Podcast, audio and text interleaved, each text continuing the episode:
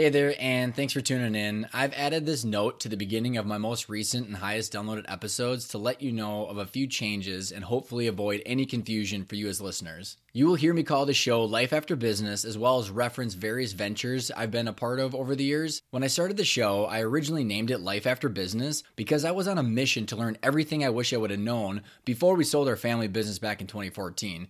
And after 200 episodes and tons of information that I've learned, I finally decided to change the name to better reflect me, the content, and the guests. One of the biggest lessons I've learned is business owners and entrepreneurs who were the happiest and most successful, in my mind, didn't focus only on sucking all the cash out of the company, and they knew the business was going to eventually continue on without them at some point in time. They literally knew exactly what they wanted from their business long term and why. They intentionally focused on building a valuable company so they could have the freedom of choices to do what they wanted from the business. So they focused on strategies that would grow value long term and give them the freedom to choose. You can learn more about the name change, my major lessons, and our definition of intentional growth in episode 200. Enjoy the episode that you're listening to right now, and thanks for being a listener. Welcome to Life After Business, the podcast that helps you understand how to increase the value of your business, what your company is worth, and what your exit options are. Host Ryan Tansom and his guests give you all the information you need to get clarity and control over your business and take pride in a valuable company that gives you freedom and choices to exit on your terms. Welcome back. This is episode 195, and we're going to be talking about how the biggest source of conflict in family businesses and truly any business is the ability to separate W 2 roles. And so the management role and salary from ownership so many businesses, family owned or not, hit their ceiling because the owner and founder cannot figure out how to separate their ownership role from their management role. And because so many owners don't truly understand business valuations and how to identify what their biggest asset is worth, they end up solving interpersonal problems and all the intangibles that they have with employees or family members. They solve them through payroll and through salaries. And salaries become the default mechanism to quote unquote treat everybody fairly or to keep the peace, when in reality, this can be one of the most toxic mistakes that any owner can make. Been through it, lived through it. I watch it every single day with our clients. And think about it. If you're an A player, how motivating is it if you're getting paid 120 grand and so is your freeloader sibling or so is that person that is mom or dad's best friend or has been with the company forever? This comes down to figuring out how to identify the value that people are bringing, paying them the correct salary for that and separating that from the ownership. And then also think about it from the the second generation or third generation. If you're that A son or daughter and you are going to be growing the value of that company, if the business is going to be passed through the estate plan all equally and everybody's getting paid equal salaries, what's the motivation to grow the value and to work through all those conflicts? If you own a family business, I urge you to stop solving problems with payroll because I do truly believe at the bottom of my heart that conflict can disappear once a business owner understands how companies are valued and then how to separate that from management roles and salaries and then put in the clear boundaries so that way people are getting paid for the value that they bring, and then they're growing the value of the company, and then the estate and buyout of the ownership is completely different than the day to day pay. What we're going to be talking about today is how the three circles of a family business can be used in conjunction with the five intentional growth principles to make all this possible. So, who's going to be on the show today? Her name is Sarah Stern, and she grew up in a family business and she had a short run in corporate America before she decided to dive headfirst into working with family businesses on a daily basis. She became the director of the Family Business Center at the University of St. Thomas here in Minnesota. Very very reputable firm and has helped hundreds of business owners over the years. When she started, they only have 20 members and now they've got hundreds of members. After years of growing the Family Business Center and then wanting to level up her game, she got her EOS certification and then has also become the founder of the Sage Pages, which is helping family businesses choose and hire the right advisors so that way they don't get fleeced by people that have not been there, done that, or actually work with family businesses on a daily basis. So Sarah brings an enormous amount of expertise experience, and real life stories about working with family businesses. I truly wish I would have been able to engage with her, the Family Business Center, when we had our company six, ten years ago, because we would have probably avoided a lot of arguments and had a completely different outcome. A couple of the things that you're going to learn in today's episode is the three circles of a family business model, which is ownership, business, and family, and what's going to go into each of those circles and how they all intersect. You're going to understand what the Matilda impact is and how to use that to address a family freeloader. You're going to learn why 90% of first generation business owners fail at separating themselves inside of those three circles. You're going to learn why fair is not always equal and why that's a fantastic statement and philosophy to run your family business on, and why the successful family businesses that beat all odds and pass through four, three, four generations and make it into the 3% group of successful transitions, what they've done and how they've used the three circles, and then how to lean into the conflict that you're inevitably going to have. Because once you identify how to separate ownership from management, identify what the company's worth, identify roles and responsibilities and salary and pay, you're still going to have to lean in to hard conversations. Because if someone's a freeloader, that's what they are, and you need to address it, manage it, and then figure out how to move the entire company, business, and family forward. I obviously love this episode because grew up in a family business and all these stories resonate. So Sarah and I have an absolute blast talking about this together. If some of these challenges are resonating with you, I highly suggest you check out our intentional growth digital course. It's five and a half hours of videos that are the highlights of the live two day boot camp. We launched it a few weeks ago. It's 995. So it's all yours. You can do it yourself. You get all the learnings from the five principles about how to grow value, valuations, deal structures, all the different exits, all the value drivers. Literally crash course mini MBA on value growth and exits. Check it out. And then if you want to hire us to guide you through it over 30 days, you can sign up and we'll have four coaching calls over 30 days. And then we'll be going through all your exercises. And if looking at the future and valuations and value growth is just still a little out of reach because of the cash flow issues you're dealing with. Check out the Mastering Your Cash Flow video series that we have. It's three hours. It's on 13 week cash flow statements, on annual budgeting, revising your forecast, and then how to build value growth. It's 95 bucks, comes with all the templates, all the how to's, and the instructions. Very, very useful and something that can help you get to the point where you can intentionally grow value. So without further ado, I really hope you enjoyed this episode with Sarah Stern. Sponsored by Arkona's Growth and Exit Boot Camps. Two days jam packed with material on the five growth and exit principles and the world of mergers and acquisitions. You'll walk away knowing exactly what steps to take to get your target valuation and your best exit option. Two days at Arkona's Boot Camp will give you the clarity to control the rest of your journey as an entrepreneur. Sarah, how are you? Doing great. How about you, Ryan? Well, you and I are both. I'm literally staring at the snow. So anybody that's not Minnesota does not care. but you and I were just complaining because it was 60 degrees on Easter Saturday, and now it is 20 and snowing, and while we're quarantined. So this is going to be fun human interaction. I'm looking forward to. Yeah, exactly. um, oh yeah, I think we're over it, and I, I I'm excited to get into this conversation because you and I were just chatting. You've got a lot of experience in the family business world um, from one of the local universities in Minnesota, but then also um, with your EOS practice that you built out. And then you actually even launched a, a, new platform that I'm excited to hear your reasoning and your why behind.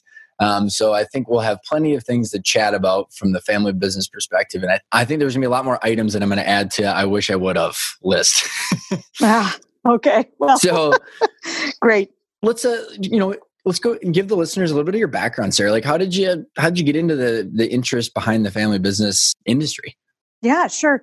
Well, it started. I I grew up in central Wisconsin in a small town where every adult who had a job was either working at the school or the hospital or running their own family business or working for one in many many ways. That was very very true. And uh, my dad and uncle uh, ran a business together. My mom and aunt helped out there. And then of course the kids did. I assigned myself to wash the bathrooms at that business. I uh, had good friends who owned an orchard and we would help pick strawberries and whatnot. And i picked strawberries next to sets of cousins whose parents were fighting over who lived in which house. So this is part of my growing up and just what i thought the world of business was.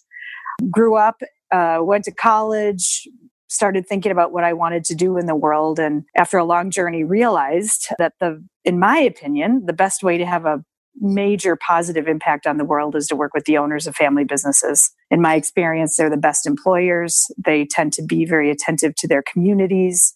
When they're great employers, their employees are happy. When their employees are happy, those people's kids are happy. When those kids are happy, schools are happy. So this is where my passion lined up. How did you find that out? And I, oh gosh, I mean, it's a lot of uh, missteps, I would say, but the part that sounds really, oh my gosh, if you can edit this out, that'd be great. But anyway, the way I found it out is this. Here's what I knew. I wanted to, I wanted to make a positive difference in the world. I thought maybe teaching might be the way to do that or being a doctor or something. But I ended up finding executive coaching. And a lot of the people I coached, of course, were business owners or leaders. And I just kept seeing that the family business owners were so invested. Um, mm-hmm. Um, then I went and worked at Target for a while, which came out of a family business. And I saw the fingerprints of a family business's thinking, even in this publicly traded business. Oh, no kidding. That's an interesting perspective. I didn't know that. Yeah, I really felt working at Target like um, their horizon was well beyond the quarterly earnings call. And for me, anyway, I connected that back to them being an mm-hmm. entrepreneurial um, effort of of a well known family business in Minnesota that, well, still has ties to the community and does mm-hmm. a lot mm-hmm. for the community. Um, and I I liked my work at Target a lot, but missed the experience I had had as a coach and ended up leaving there and going to St. Thomas, where I ran the Family Business Center for six years and got to turn that program around. And at the first event I had there, there were, I think, 18 people there. And I've heard um, the last time they could have in person events, uh, there were close to 250 people there. And hopefully they'll get to be in person again not too long from now.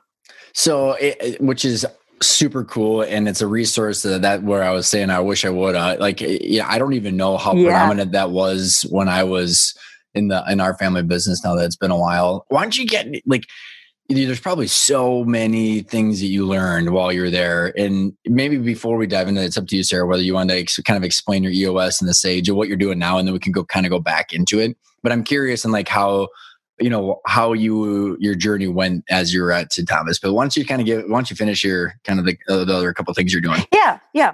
I'll talk about that a little bit. So I was running the Family Business Center, and all these family businesses kept telling me about this book called Traction by Gino Wickman my view of my job at the Family Business Center was to protect the family businesses from the flavor of the month. So, probably the first 10 people who mentioned it to me, I said, Oh, yeah, yeah, yeah, whatever. Then I finally picked up the book and said, Oh my goodness, this is exactly what family businesses need. Um, it's clear, it's direct, it's practical. It helps them run a great business. It helps them be clear about who should be doing what, what the expectations are. So through that, I ended up becoming an EOS implementer. I ultimately left St. Thomas and the Family Business Center. And uh, just next month, I will uh, celebrate five years of being an EOS implementer and focusing on working with family businesses, uh, primarily in Minnesota. Well, it's, it's such awesome. powerful work.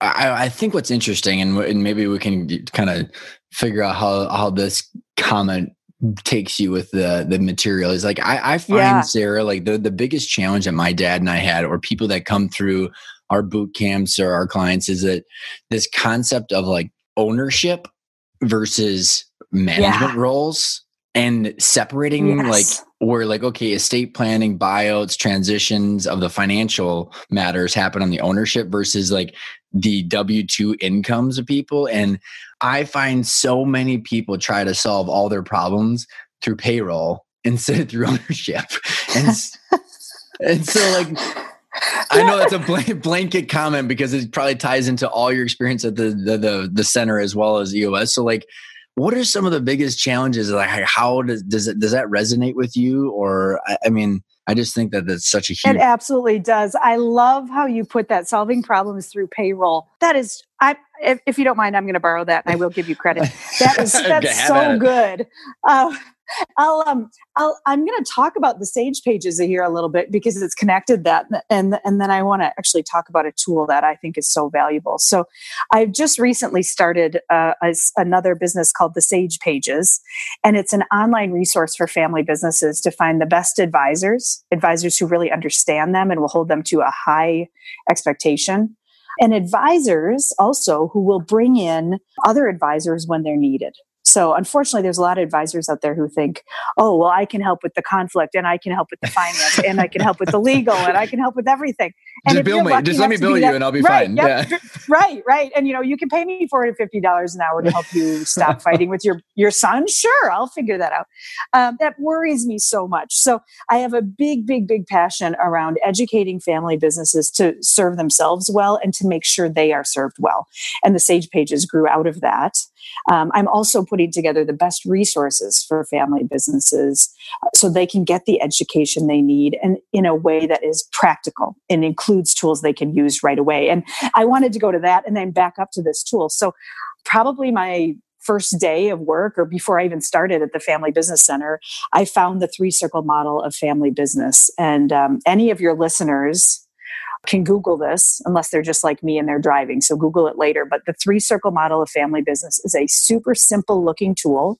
It's a three circle Venn diagram. The bottom two circles are your family and your business. And then the top circle is ownership.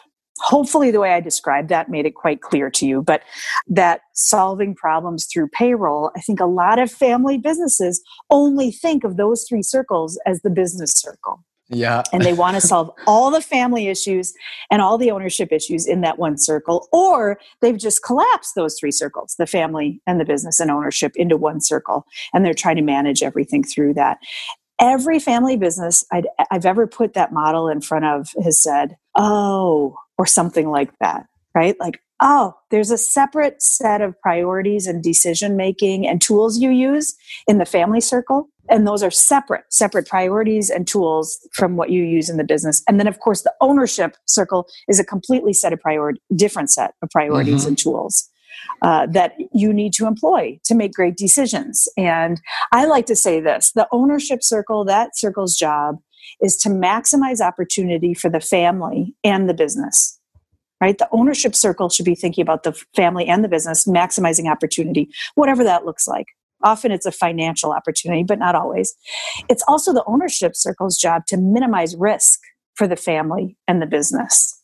Mm-hmm. And that's a big job to maximize opportunity, minimize risk in both sides. And at least when you say solving problems through payroll, I think of what I often call the Aunt Matilda issue, where I think you know where I'm going, yeah. right? A family business will employ Aunt Matilda because Aunt Matilda is having a hard time in life.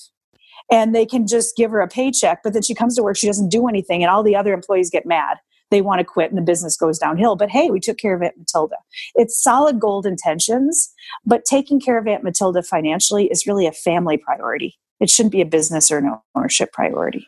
You, you nailed so many things there and i think it you know it and I, I want to kind of explore too, Sarah, about like how does this happen and why does this happen and how do yeah, people, yeah. people get out of it too? Because as we built out our boot camp education material and all of our material, we actually had to address this because we kept realizing like people like people just don't know how to decouple the two. And what I find yeah. interesting is my my partner's a CFO, right? So like it's super like columns and rows and zeros and ones and like, well, there's the ownership, and then this is how much it's worth, and like, it, and I'm like, but that's not how everybody thinks. and so yes. like, so like we actually had to go through and separate this, and we actually in our diagram we have the freeloaders, which you know, mm. technically those are ad backs and you can normalize your EBITDA. So like even like how it how that Venn diagram, if you show it from a financial perspective, it gets all muddied too because if they're not necessary, it actually increases the value of the company.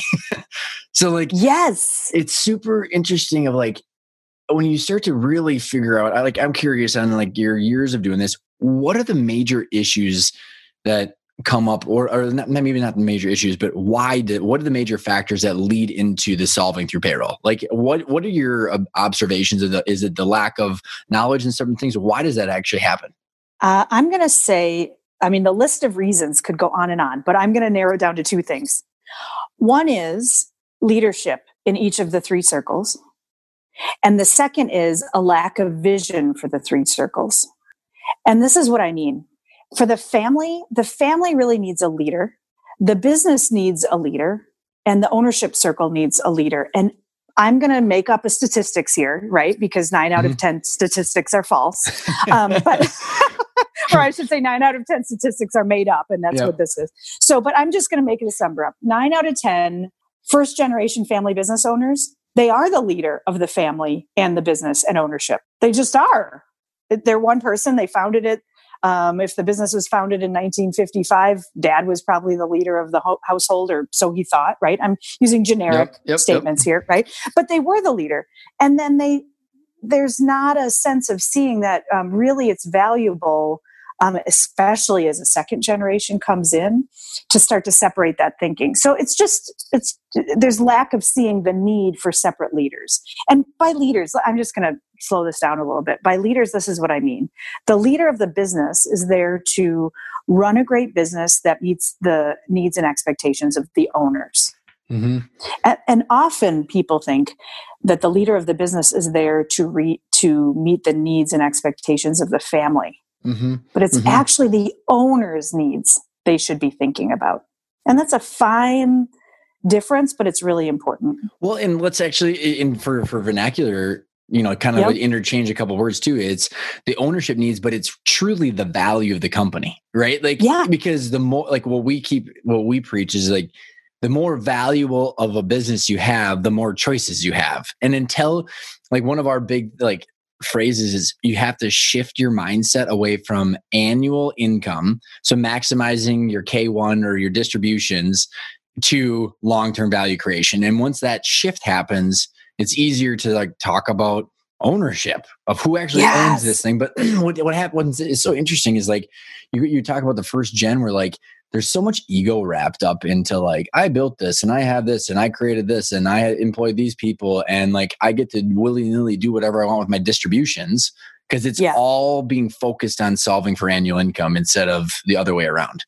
Absolutely. And that's where I say I think where this issue comes from is not clear leadership and not clear vision. Because if your business leader which might also be the owner but you know but mm-hmm. let's separate it right it's yep. better it's more clear when it's separated if your business leader is focused on you know the needs and desires of ownership ownership's needs and desires typically are much bigger than annual income mm-hmm. it's a legacy they might be trying to accomplish here it it probably is around money but it's probably around long-term value and what does that mean and that's a legacy in my book.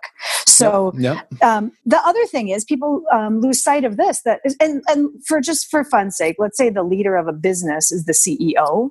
The leader of a family also has a role, and that is to keep the family from always and only talking about the business. It's to keep the family focused on things like um, are do we have traditions are we maintaining the the glue of our family because times go times are tough sometimes, like right mm-hmm. now. And family businesses can really succeed during these times because a lot of them have this family stability. And that leader of the family, that's often their role. And if the leader of the business is the uh, CEO, the leader of the family also is. They're the chief emotional officer. Mm-hmm. It's so, a big role. I'm curious, yeah, and I, because I'm in total agreement with you in in like the concept of the three circles and how you're how yeah. you're breaking these apart. So, say you're like when you have someone that comes to you and doesn't get these things, and it's all literally in one big blender. Yeah. How do you start piecing it apart because like you know i went through it and i watch other people that go through it and it's usually miserable conflict or an out of the blue offer or some big like catalyst from the outside that puts undue pressure on the family and the business that forces conflict to have them figure this out versus going okay like we can start building this puzzle before that kind of stuff happens how do you mm-hmm. start how do you lead that breadcrumb trail to people really understanding it it's it's almost always just what you said. There's some pain point that happens. Out of the blue offer, family member gets sick, somebody threatens to quit, uh, somebody gets tired of running the day to day, right? You know, there's always a pain. And that, I mean, isn't that true for anything, right? so we need to paint our house because the garage door needs to be painted, right? The garage door is the thing that's making us do it, right? So I often, what I've noticed is families come in with one of the three circles as a point, pain point. It's either our conflict has exploded and our family's not talking to each other something's wrong in the business, it's not profitable anymore, or it's just too darn hard to work, or we can't figure out what leadership succession should be. Or On the ownership side, we're lost. We're just not even sure what we want, or we're trying to figure out how to transition from one generation to the next. And probably obvious when a person comes with a business uh, when the issue or the pain point is on the business side that's when i bring in eos or the entrepreneurial operating system because it's just a, such an elegant job of getting clear about who's running it who should be there who should be on payroll who shouldn't be and where are we headed right clear who the vision is clear what the vision is and clear who the leaders are if they come in on the family side I mean, this is kind of connected to my passion around um, the Sage pages. There's a person I send everybody to if they're if they have so much conflict they can't talk to each other. There's a person I send people to to just get to the point where they can talk again, and then they can come back to me, and we either do the the EOS work, or I have some work that I do with people around ownership as well about getting the ownership group clear about what is that legacy, what are they trying to create, what's the big picture of what's happening here. So, in, which is awesome because I agree with you that they probably have some sort. I mean, there is a pain point that's probably surfaced, but like, well, how many times do you see it? Whether you were back at St. Thomas uh, Family Business Center or in any of these conversations where they bring up what they think the problem is, and it's not even close to the problem. Gosh, let me think about that. you know, it's probably quite often. You can make it's, up another stat if you want. Yeah, yeah. I'll say 12 times out of um, nine. There you no, go. Um, you know, uh, so that's probably often true. But you know what I've learned over time is even if I think I see, like, oh, you said A is the problem, but B is really the problem, let's address A because before, if we use a good, solid process, B is going to come to the top. If well, that makes sense. It, it does, yeah. and I think you you hit the a really important topic there is is the process, right? Because just telling someone that they're wrong is not the right issue, yeah. and, and typically doesn't work very well. No, and like and and being able to like what I like about what you're talking about at the EOS is gets it once it's got the capacity. What's the org chart, right? Like, are they really truly necessary? And what I find interesting is like all this stuff is tied together, but then there's like this like perfect yin yang of like the financials and then the people problems because like it, you like there's so much emotion, but that comes from a lack of clarity on the financials and vice versa where like unless you actually have that stuff separated and like people are just trying to solve for how do i make my money and how works my wealth but they don't know how to separate all that stuff. So like how do you how do you tie it all together? Because i think it's such a challenge where someone might have a problem with someone but it's because they don't know how that impacts the rest of the the variables oh my gosh it's so often well here's an example i'll see to be generic about how this tends to go. Uh, dad will say, "We we need to pay our daughter more money because she's running the business," and you know our son is sweeping the floor in the uh, warehouse. You know she should make more money, and mom says, "Oh no, you don't. Both of my kids are equally wonderful, and they get paid the same." right? And mom yeah. has a good point. Both of her children are equally wonderful. But he- here's what I often talk about: is this idea that fair is not always equal Mm-hmm. And fair and equal have different definitions depending on the circle you're in. So I'll talk about the family circle. And in my opinion, maybe not everybody's, everybody should get the same amount of money or, or value of a gift for a holiday or their birthday. That should be equal. But fair is not equal, and it is not equal or healthy inside of the business. Uh, you should get paid for the work you do and what the market says you get paid. And then ownership is the same thing. I mean, ownership needs to be drawn up not according to fair is equal the way we think of it in the family, but it's what's the most appropriate thing for the legacy you're trying to build for your family. And for some families, it is. If you've got two kids, it's 50 50.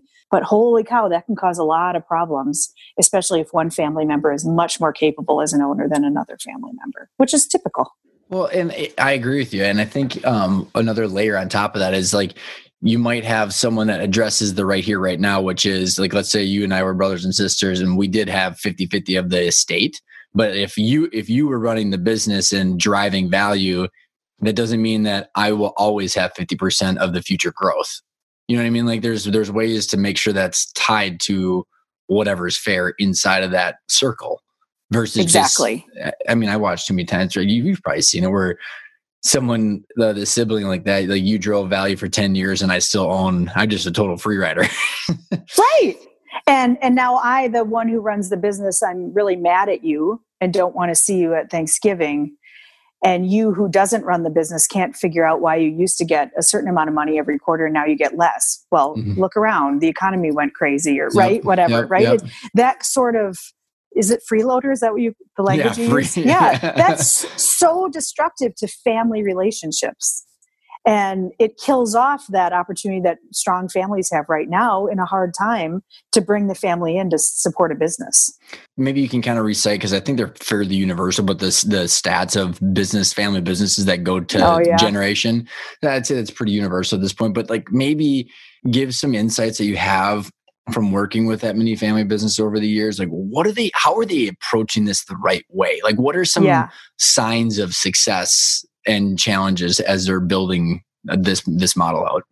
Yeah, so you're you're referencing those statistics about how I I, I think if I'm remembering correctly, only maybe 3% make it to the third generation or yeah. something like that. I've tried to unmemorize those statistics because I some I read I read somewhere that that they're not necessarily um, accurate, but it's very dramatic, right? So let's just say if 100 businesses start today, uh, three of them will only three will be around um, by the third generation. That's that's super dramatic. So, um, but the ones who are doing it well, in my opinion, are doing things like joining a family business center or participating in boot camps or looking to a you know looking to someone like you or to talk about my passion and the sage pages right they're looking outside of themselves for some help and some education um, and the reason I say that is not to just do three accidental advertisements there. I really do care about these I'll, things, right? I'll, I'll, have it. It's all right.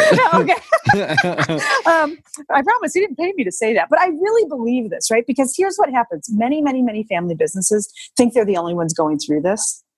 And when a family business joins something like a family business center, they come to see that everybody else is going through the same thing. Mm-hmm. So that's one of the biggest pieces, in my opinion, of success is they start to network and get really honest about what's going on, and they learn from other people. So that's one of the biggest ones. Uh, the, one of the second um, biggest pieces is they get really clear about what they want out of this thing, and it's has to be beyond. Grandma started the business. I loved my grandma. I want to make sure her business doesn't die under my watch. Although that's a very noble. Very noble. Um, on the hard days like many business owners are going through today it's hard to wake up for grandma's legacy. You need you got to connect it to your legacy. What are you trying to create? And this is what i like to say to owners your legacy is defined by two things. One is why are you running this place? Why do you keep running this family business that's complicated where you have family members and the business and ownership all in one? Why and it's it's got to be beyond grandma started it.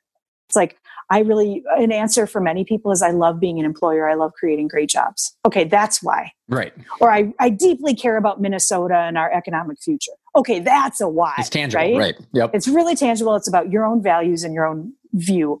And it probably is part of the reason grandma started it too. So it's it's got a line of connection. The second piece of your legacy is what are you trying to create today that you won't enjoy yourself, right? It's going to still be here in 100 years, long after you're gone.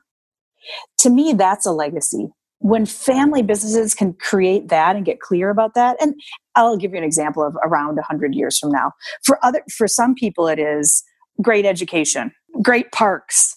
Um, it could be a strong economy kind of thing, right? A mm-hmm. strong Minnesota, uh, you know, whatever that is. It could be um, wealth for the family. That might be the why we're doing it, mm-hmm. and you know, um, great benefit and great jobs to the in the community. It could be things like that, right? So when you have that clear sense of legacy, and then when family businesses are honest and have all the hard conversations they need to have to have great leaders, that's when they're set up they're still going to have conflict, right? You can't have a business and you can't have a family without conflict. It's just guaranteed. so, mm, yeah, if you don't like it, get out right now. Go. Right. Go. If, if, if you can't handle that, I don't know how you handle life, right? So, I mean, they're guaranteed. But what you don't want to have is the conflict that ruins the business, ruins people, uh, the conflict that causes, you know, divorces or abuse or addiction right that's that's what we're trying to not have um, we know we're going to have conflict. But when you have that kind of clarity, then all those financial decisions become a lot more clear. Yeah, I, I would agree. Right? And, it's like we it's... we will buy this building because it aligns with our values, mm-hmm. or we or our our legacy. Or no, we don't need to own the building because it doesn't really align with where we're trying to go. it's so good the the stuff that you're you're saying here because I mean I do believe that I mean the, the hard conversations you have to have those because I actually think that it's when people don't have them yeah. like it just festers and that's what causes yes. all that other shit. It's just like it is. Yeah it's the passive aggressive bs and then like you just have to it, it's really uncomfortable and i think leaning into that stomach ache it's the only way to that's a great way to put it. That is a really great way to put it and you know that's part of the reason i like eos for example. It and you you touched on this earlier too. It creates a process that because you're committed to the process, the conflict isn't personal. Yep. If that makes sense, right? You're committed to running a great business. And in order to run a great business, you have to have this hard conversation. And so you do. And yes, it was conflict, but you all agreed to do it. Well, I think it ties into what you're talking about with the vision too, because like it, the only like the because we weren't running EOS because this is you know in early 2010 to 14, um, where it was kind of just starting at that point. Yep. But the uh, yep. when I was turning around and you know going through people, and I mean it was ter- it went from toxic to an amazing culture. But the when what we did is we had I'd point to the data and said, well, we all said that these were our unified goals. So like if they didn't get accomplished, it was someone's fault but like yeah. it wasn't me you know bashing your you know sense of purpose or identity yes. it was like no no like we determined that this is what was going to happen with inventory this is what's going to happen with sales and it didn't happen so that's what that's what a process flushes out and then it yes. identifies the person instead of someone blaming the person absolutely and it's not personal i mean it, not, it might not feel good but it's not personal it's not brother beating up on brother. It's not dad mad at daughter. It's we agreed to this. What the heck happened? So I got a question for you of what you've seen with other multi generation families on. Um, excuse me. The uh, one thing that's interesting because you have kind of like two probably a bunch of different flavors of second gen but like you have some that are just like okay i'm gonna come in there and just work hard and then you have mm and work hard to take this over and it's going to be handed over methodically and then I, I was part of this i'm a raging visionary so like um, i came in with lots of ideas and i like not only we were in the turnaround so i wanted like like you have this whole challenge of I saw the future of managed IT services and software and all these different things to transform the copier business. But like there's multiple challenges that I see with partners and family businesses where you have different visions that collide as well. So then the different visions then come into who's doing what how are we do how are we deploying human capital how are we deploying investments and then like investing in the business and identifying our rocks all that kind of stems down from the vision and then also risk tolerance there right like my dad was like i want to start you know clipping coupons and making more cash. And I'm like, let's let's yeah. hire more engineers. And he's yeah. like, no. and yes. so like it's it's like that problem of whose vision is it and how do we transfer the vision how do we keep evolving as a business but also does that make sense i think there's just it does how do you how do you unwind that oh there's so many pieces to what you just said because part of it is a generational response uh, and an age response right i don't know i mean is your dad I'm guessing a baby boomer. Yeah. guessing, right? Here you are now. Copiers were copiers were technology when he started the yeah. business. So of course he's going to have one approach and he's thinking retirement and future and I'm going to want my money sometime in the next 5 years. You're thinking in the next He sold the business cuz he wanted 30. his money. right, right? Yeah. So there's just that going on whether you're family or not. So I see that all the time of course. And you know, I, I'm maybe I sound repetitive here, but that is again having those tough conversations as owners. And now I'm talking ownership circle. Can you agree on what you want out of this thing? Can you actually agree on what you want? And then if you can agree on that, in theory, those financial decisions become a lot more clear, right? If it's just we got to sell this thing, we got to turn around and and uh, turn it and burn it as fast as we can. Well, then that's one set of choices, hopefully. but it sounds like maybe you had a shared vision and you still had a different way that you wanted to go about it. But part of that then is owners saying, okay, we will give the reins to this person or this group, this group of people to run the business and accomplish what we're asking for. And that's what I often see in second generation first generation and often second generation assumes, well, if I'm going to own it or if I do own it, I have to run it. And that's just not true. Smart owners hire the right people to run the business. And that's not always right. a family member. Well, and I think what's interesting, Sarah, is like as we built our built out our curriculum and our material behind the Yeah. five principles, like the the logic that I, like that comes from it is like, okay, what do you want? And then we Yeah. know that those are so that's the first principle. And then the second one is like, okay, well, obviously you care about the financials. Like how much is this worth? How much you collecting Yeah. from an income? And like, are you gonna be fine? So we have to layer kind of stack them on top of each other. And then the third principle is the exit options. And whether you want to sell or not, it's like you can transfer your role differently than transfer your ownership. And I don't think people know that. And then it's like, because if you stack on your what do you want, then with your financial targets, then you say, okay, now here's how my options for liquidation of my ownership and my and my role, you can kind of build that puzzle however you want. And then if you have a missing target, then you can build value to go get it. And I just don't think people get it and they just argue about shit Yes. instead.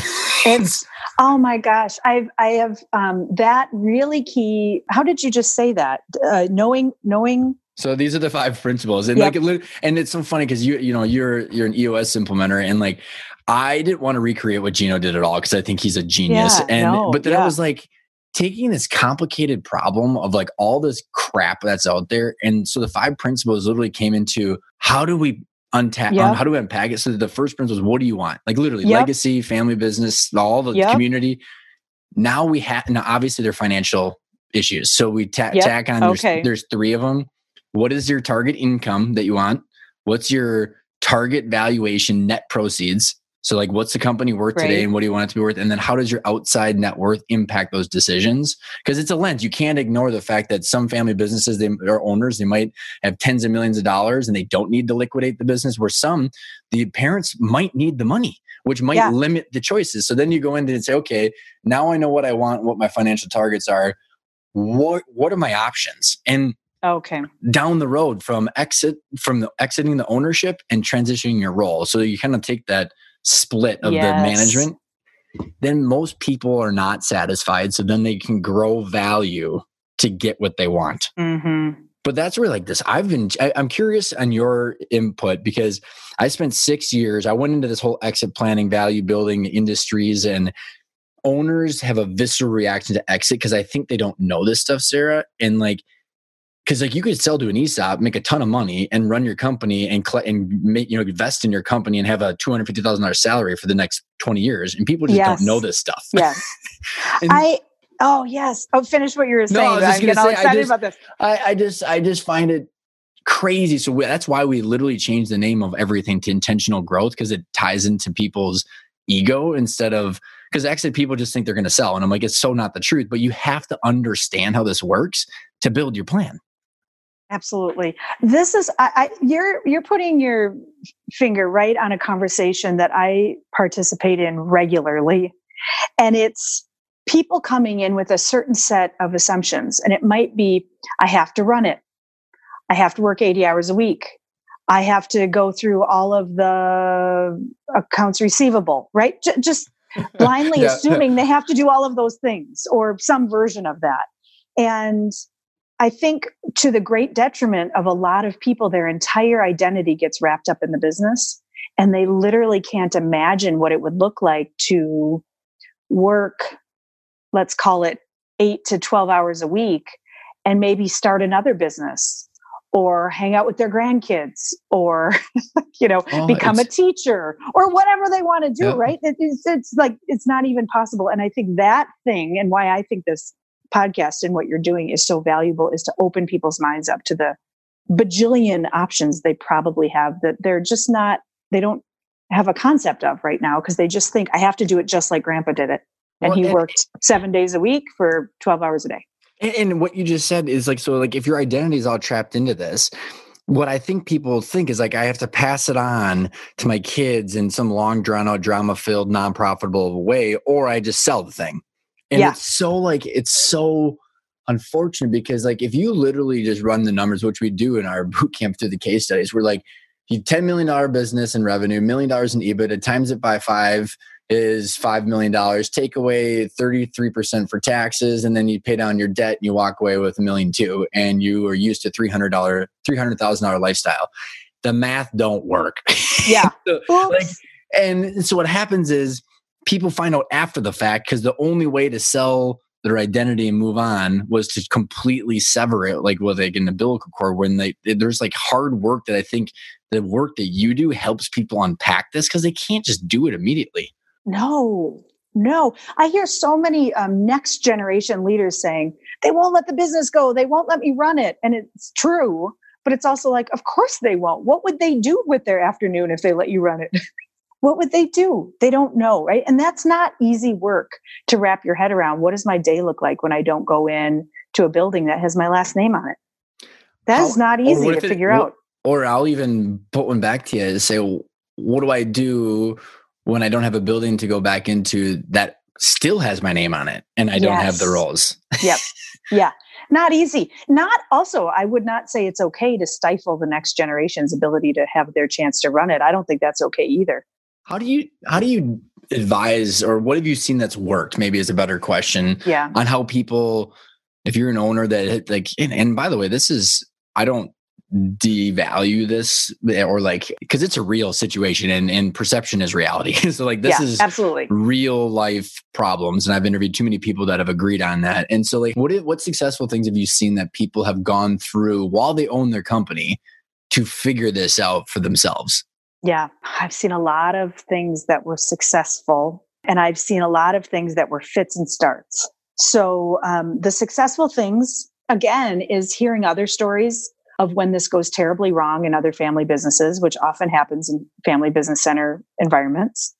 Um, the other thing I've seen is the owner uh, finds some sort of um, new purpose. I know one family business who the next generation had two members. One of them was very, very, very capable of running the business. The other one wasn't even terribly capable of holding a 40 hour a week job.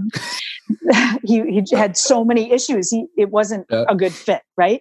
And, and part of it was uh, disability that he had. So um, what ended up happening is the third generation owner let the fourth generation owner run the business and then he went and did this little spin-off with his other son that was absolutely at his capability level. Like he started selling stuff at flea markets on Saturdays. Oh, cool. Right? I mean, very small scale. I don't know. The last time we checked, I think they made $35,000 last year. But now this kid has a $35,000 income that he created for himself.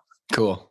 Instead of being the annoying guy at the office, right? So so that was hugely successful, but what happened is that third generation owner found a new entrepreneurial place to put his energy because he loved that part of business.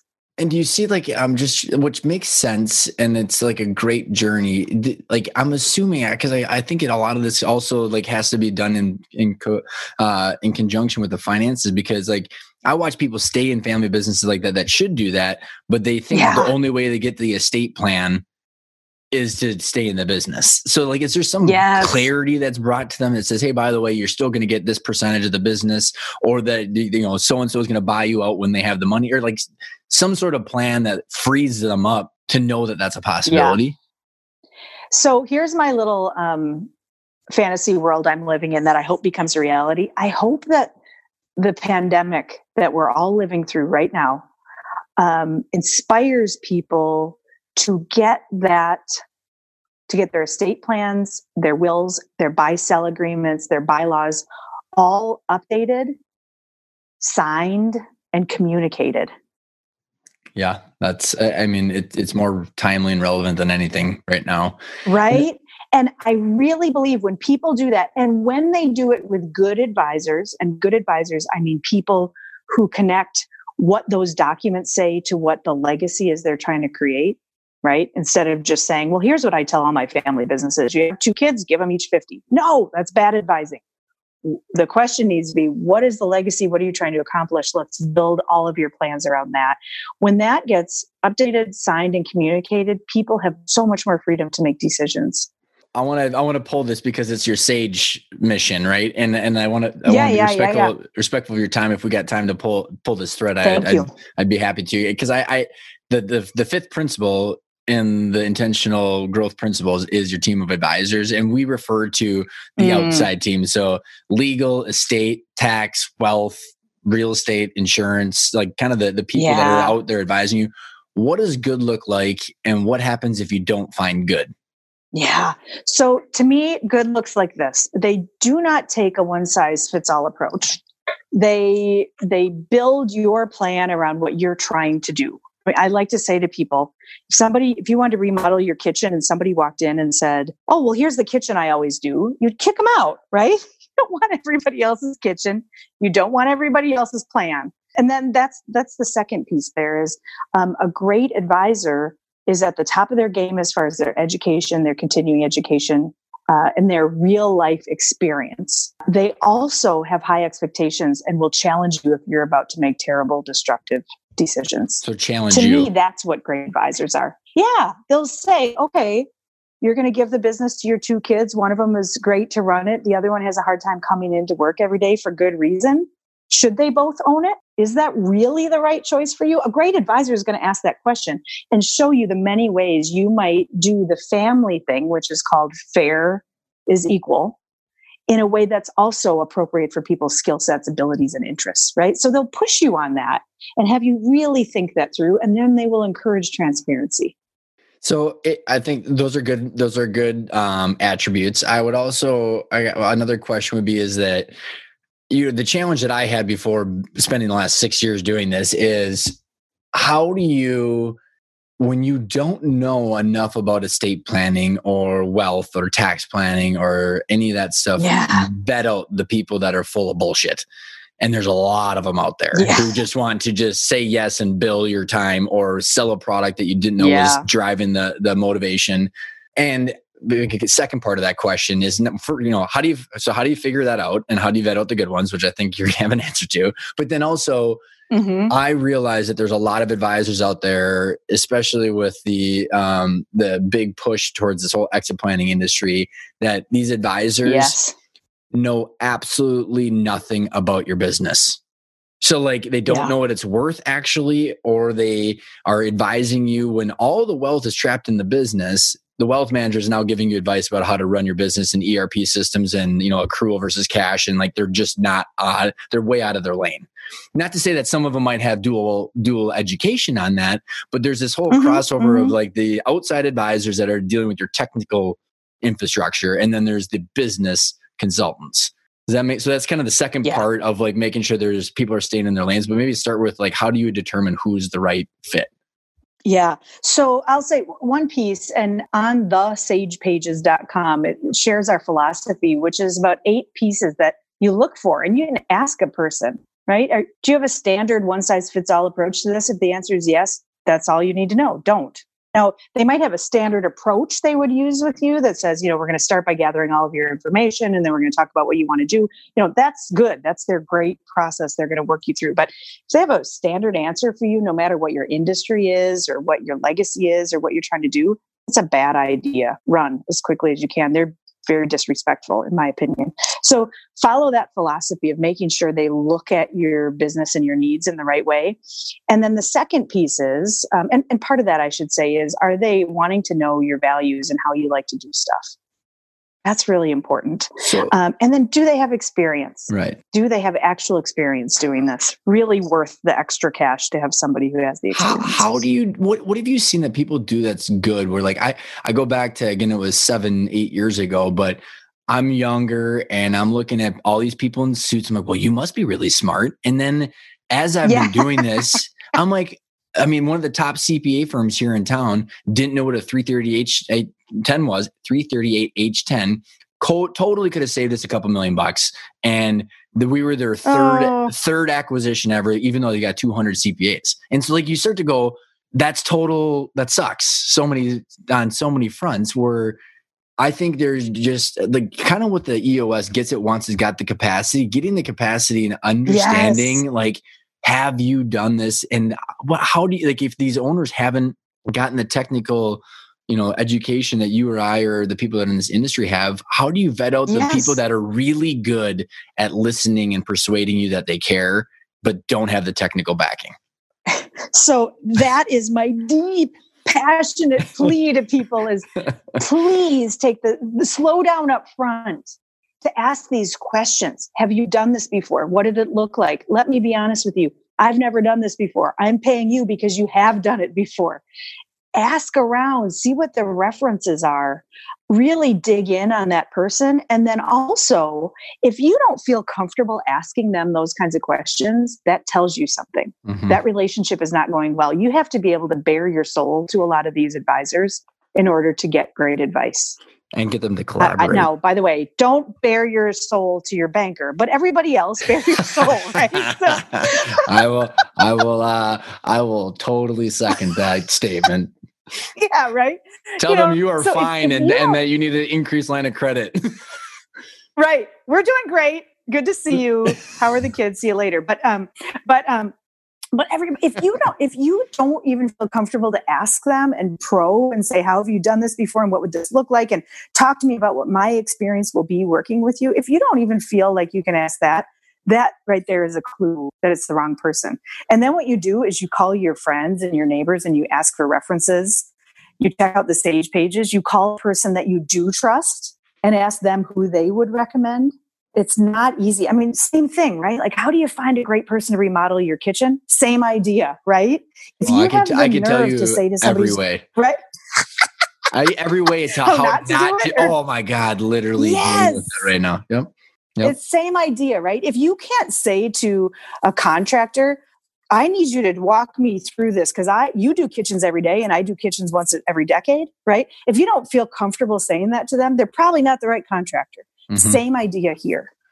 And then, in uh, my opinion, it, eh, yeah, I agree, and, and and I know we're running short of time, so I apologize. But the it, it's yeah. a maybe we could do a second version of this about the team of advisors. Because, awesome. Well, I just think yeah, that like there's a there's a lot of advisors out there right now because there's this perceived industry of exit planning, but no one knows what it is, and it's how do you pay for it? Yes, yes.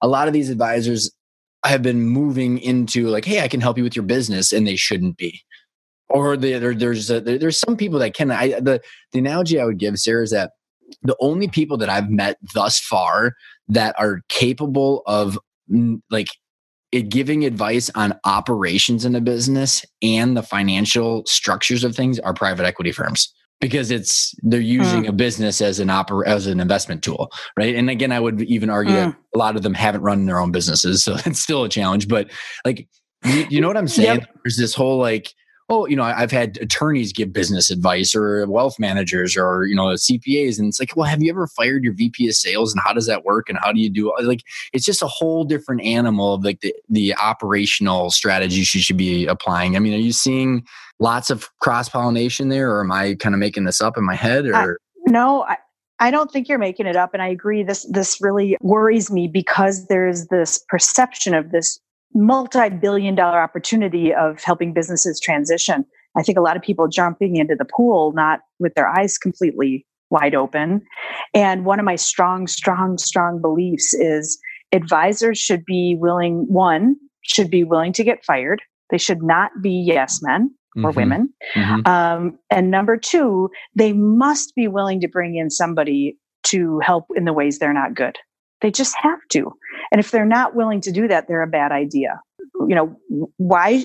I certainly should not be giving financial advice to any of my clients ever. As yeah. an EOS implementer, I am really good at helping them figure out numbers that should go on a scorecard.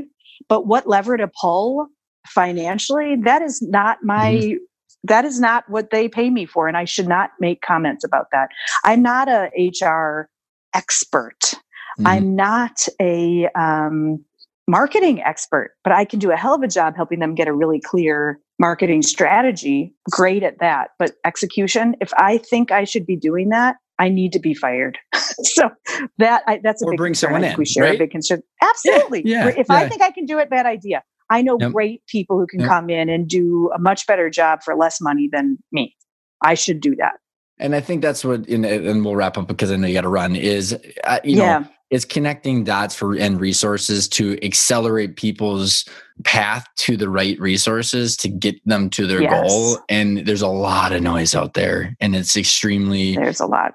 There's a lot of good reasons to shell up inside of your turtle shell, and if you're the owner, yes. when it's just like you know what, I'm just not going to deal with this.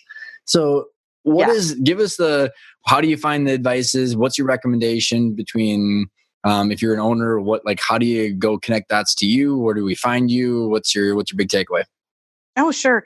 Yeah. Um, come find me at the Sage Pages. It's like the yellow pages, but a wiser way to find an advisor. The philosophy is there. You can get a hold of me there. That's probably the easiest way. You can find the Sage pages on LinkedIn or Sarah B. Stern on LinkedIn. Um, I'm happy to help people figure this out. I'm passionate about it. I want them to have respectful and competent help. And I'll I'll do anything I can to help that happen. My vision for the Sage pages is that this is a worldwide resource for family businesses. And uh, it's starting now and it's starting in the Midwest. And, you know, come get help early on and be part of it as it grows. Can I ask you one uh, clarifying question about it um, before we let you go? Yeah. How yeah. how are you vetting out the resources that you're putting on there? Yeah, good question. Well, I, I have my clear philosophy. I every advisor needs to apply and that application dives into the philosophy. I do an interview, and I've already been told, Sarah, if you want to go worldwide, that's not scalable. But we're going to have to figure that out because I think it's important to look in people's eyes mm-hmm. and talk through what does it look like to be a part of this. Um, and then I'm doing lots of education for the family businesses that come through so that they're also helping me find great people who fit uh, with the philosophy. It's awesome. Well, yeah. this has been yeah. a lot of fun. I appreciate you yeah. taking time out of your virtual day to to yes, yes. me in the podcast. Uh, it's been really fun, Ryan. Uh, thanks for the opportunity to help your audience. I hope you enjoyed that episode as much as I did, especially if you're in a family business doesn't mean that you're not going to be able to have the hard conversations hopefully you're getting the tools and the education and you're equipping yourself to be able to have those hard conversations and be able to hopefully get to a successful outcome after that. I think the big takeaway is education can solve a lot of problems. Check out our intentional growth digital course. I just truly believe that the more you learn, the more you can navigate these conversations. And we walk through step by step all the five principles to give you the knowledge to be able to have these hard conversations that could save you millions of dollars, tons of headaches, tons of family problems because you can articulate why companies are valued the way they are, all the different options, how to separate management roles from ownership, how to transition both of those different roles and be able to discuss with your executive team, your family, how the things that you want as an individual impact the financial targets of the value of the company and, and the different role transitions or ownership exits. All of those things are intertwined and the best way to understand how all those different data points connect is to learn how they all work together. Check it out the intentional growth digital course is 995 to do it yourself. You get the course for you get all the material, all the content, all the videos, all the resources and education. And then you can also hire us for 1995 where we're going to walk you through the digital course in 30 days so you get the course plus the coaching for 1995 and you can check out all these links in the show notes. With that being said, I hope you enjoyed the episode and I will see you next week.